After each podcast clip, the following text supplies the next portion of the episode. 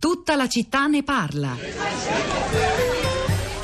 C'è un mistero dietro all'identità appenninica. Capire come mai un luogo che è il baricentro del paese sia sentito dai governanti, ma anche da chi ci abita, come una lontana periferia.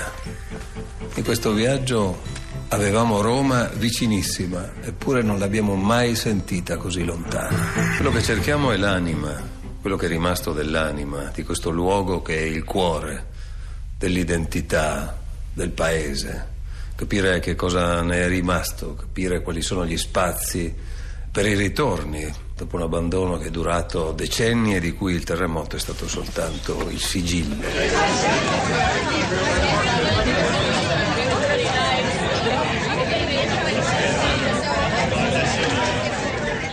La voce di Paolo Lumiz l'avete riconosciuta, lo ospitammo alla fine del mese di marzo qui a Radio 3 all'inizio del suo viaggio nei luoghi del terremoto, dell'Appennino dimenticato. Bene, questo è il documentario che è il risultato del suo viaggio, lo ritrovate su Repubblica.it, il canto del ritorno sull'Appennino ferito dal terremoto. Ci sono ascoltatori collegati, e però ci sono innanzitutto i social network, le vostre lezioni, i vostri commenti, ce li racconta Rosa Polacco. Buongiorno Pietro, buongiorno a tutti sui, sui social network. Eh, ci si ascolta soprattutto. Oggi è una mattinata d'ascolto, noi ascoltiamo le storie di chi vive nelle zone colpite dal terremoto, gli ascoltatori ascoltano le loro voci, cioè, ci sono diversi, eh, diversi, commenti, anche molte associazioni di idee sul profilo della città di Radio 3 su Facebook, andateli a vedere e partecipate. Qualche, qual, qualcuno di questi racconti, qualcuna di queste voci. Daniela scrive 30 ottobre 1930 Ore 8, un terremoto distrugge Senigallia nelle Marche. I lavori di ricostruzione iniziano dopo una settimana. L'ingegnere preposto alla ricostruzione visita regolarmente tutti i cantieri. Le costruzioni non corrispondenti alle normative vengono distrutte e rifatte. Da allora tutti i terremoti avvenuti nelle Marche ed Umbria ci hanno scosso, ma senza danni. Solo quello del 30 ottobre 2017 ne ha fatti di lievi, ma nelle costruzioni più antiche. Personalmente ho visto tirare su una casa di legno di due piani con una mansarda da una ditta locale specializzata dal 31 gennaio alla metà di marzo in una via nei pressi della mia casa qui a Senigallia. Non commento, non servirebbe a nulla, vi do dei dati di fatto su cui ragionare. Poi c'è Assunta, dice grazie, parlate, non dimenticate le zone terremotate. 15 giorni fa siamo andati a Spoleto per trovare un amico. La città apparentemente poco lesionata, ha diverse strutture messe in sicurezza, non ci sono macerie evidenti, ma i palazzi sono tutt'oggi evacuati. Le persone anziane, come dice il mio amico non ritorneranno più, moriranno fuori casa. La città è deserta, la maggioranza dei negozi chiusi, i turisti assenti, le poche persone del luogo che abbiamo incontrato ci guardavano sorridendo come per dirci grazie. Eravamo un piccolo gruppo e lì è tutto fermo. Andrea da Firenze, buongiorno e benvenuto. Salve, buongiorno. Allora, io sì, volevo un attimino così riportare la mia testimonianza e anche, e anche le tue considerazioni la mia testimonianza.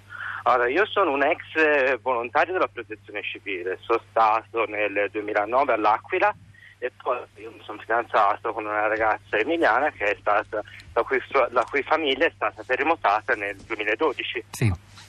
Allora, i tempi della ricostruzione sono lunghi, perché, perché, sono lunghi, perché sono cose complicate e poi perché abbiamo a che fare con la burocrazia italiana, che quanto che quanto di più faraginoso già in situazioni normali, tanto più in situazioni di emergenza, perché sì, la protezione civile è bravissima nell'immediato, perché siamo allenati, però ne, nella gestione della ricostruzione del post emergenza c'è ancora veramente tanto tanto tanto da fare, perché le normative edilizie sono assurde. Inoltre c'è un problema del territorio, di dove è successo questo terremoto? Questo, ter- questo ter- questo terremoto è successo in un territorio che aveva già, già de- dei problemi anche demografici, era un territorio popolato, un territorio che ha anche grandi prospettive economiche, non è eh, che ce l'avesse, è un, pro- un, un territorio già destinato all'abbandono. Beh, questa, questa, è una tesi, però eh, si mettono nei panni di chi invece in quelle zone ci vive e voleva rimanerci. È una, è una diagnosi abbastanza impietosa, forse un po', un po no, ingenerosa. È, è, di... è, è, la, l'analisi che viene fatta de, un po' anche nei piani alti, perché in Emilia le prime cose a essere state ricostruite sono stati i capannoni del mio medicale. Sì, sì, dove Perché- c'è più interesse economico, c'è- cioè, cioè, lei- ci sta dicendo questo, dove c'è maggiore Eh, interesse l'interesse economico, anche la eh, politica, oltre che la ricostruzione e le istituzioni si concentrano di più. Sì, Guardi, al suo messaggio, alla sua considerazione unisco quella di un ascoltatore franco che scrive anche lui dall'Emilia, Reggio Emilia, anche se è marchigiano d'origine, che lamenta un diverso trattamento dei terremoti dal punto di vista anche dell'informazione. Sento con piacere che stamattina si parla di terremotati di serie B. Faccio notare che i comuni interessati al- dal terremoto nelle Marche sono 89, nel Lazio 10, in Abruzzo 44. Certo nel Lazio però c'è Amatrice. Comunque, una domanda, come è stato coperto mediaticamente questo fatto? Qualcuno ha fatto il conto della distribuzione dei servizi radiotelevisivi nei diversi territori? Non si tratta di fare polemiche, ma informazione completa ed avere rispetto per tutte le persone e i territori. Da agosto a febbraio abbiamo avuto un, un inviato RAI ad Amatrice, qualcuno conosce ad oggi la situazione di Pieve Torina o Visso che sono distrutte come Amatrice? Per chi si occupa di fare informazione attraverso il servizio pubblico qualche riflessione dovrebbe farla e accogliamo questo spunto di Franco perché vale la pena di ragionarci su e andiamo ad ascoltare Bruno da Campodarsego, provincia di Padova. Buongiorno Bruno. Eh, Buongiorno a voi e alla, alla vostra redazione e agli ascoltatori. Ehm, per il messaggio che ho scritto mi ha dato la possibilità eh, di posso, ricordare quei luoghi dove ho lavorato per parecchi anni e ho conosciuto tantissima gente.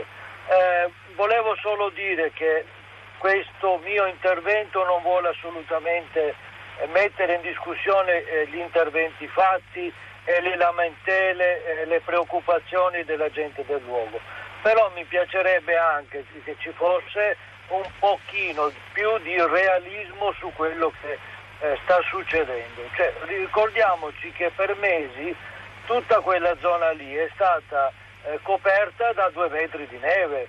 Cioè, eh, raggiungere eh, paesi isolati, paesi dove per arrivarci, e io che giravo con un furgone ne so, eh, so cosa che voleva dire arrivare a Sarnano, a San Severino, a Matelica, a Matrice e compagnia bella, quindi sono tutte zone che conosco molto bene, Gubbio, Spello per modo di dire, eccetera.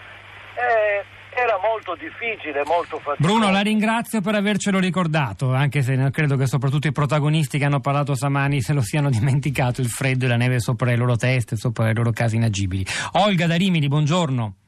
Buongiorno. Eh, velocemente, se può. Sì, Sì. benissimo. Allora, io ho passato Grazie, un weekend meraviglioso eh, durante il primo di maggio con il mio compagno che è inglese, or- orgogliosa di presentargli l'Umbria. Abbiamo fatto il giro di Assisi, Spello, Bettona, Cantalupo, Bevagna, Castelbuono. Quello che mi viene da dire è di sostenere questa popolazione concretamente andando lì, facendo lavorare la filiera del cashmere, facendo lavorare le aziende vinicole le oleifici, andando nei piccoli borghi, perché è un popolo che ha un orgoglio meraviglioso, è un territorio bellissimo perché è pulito, incontaminato. C'è stato il terremoto anche nel 97, abbiamo visto che invece la zona era meravigliosa da andare a visitare e molti lamentavano che nell'informazione vengono coinvolti tutti i paesi, i città- le città dell'Umbria. Quindi Eh, questo è un punto importante che concreto. abbiamo ricordato anche prima, appunto, che porta anche a giudizi spesso eh, sbagliati e influisce negativamente sul turismo in un'area ancora più grande di quella del cratere. Grazie davvero Olga. Rosa. Eh, su Twitter stamattina ci hanno seguito con molta attenzione e partecipazione alcuni account, Sfizzirro per esempio, grazie la città Radio 3 per non dimenticare le zone del centro Italia colpite dal sisma, firmato uno sfollato. E poi Silvia Ballestra, la scrittrice che anche al terremoto e alla ricostruzione per certi aspetti ha dedicato un libro, dice sì sarebbe ora di avere risposte istituzionali. E Rani risponda, comunichi di più se c'è qualcosa da comunicare. Sulla città di radio3.blog.rai.it tra poco alcuni estratti audio della trasmissione e già disponibili da leggere, storie, testimonianze, riflessioni, analisi e numeri. C'era Luca De Ioris alla parte tecnica stamani, al suo fianco Piero Pugliese, Pietro del Soldario Topolacco a questi microfoni, al di là del vetro, la nostra curatrice Cristiana Castellotti, Cristina Faloci e Florinda Fiamma che lasciano la linea a Radio Tremondo. Noi ci risentiamo domattina alle 10.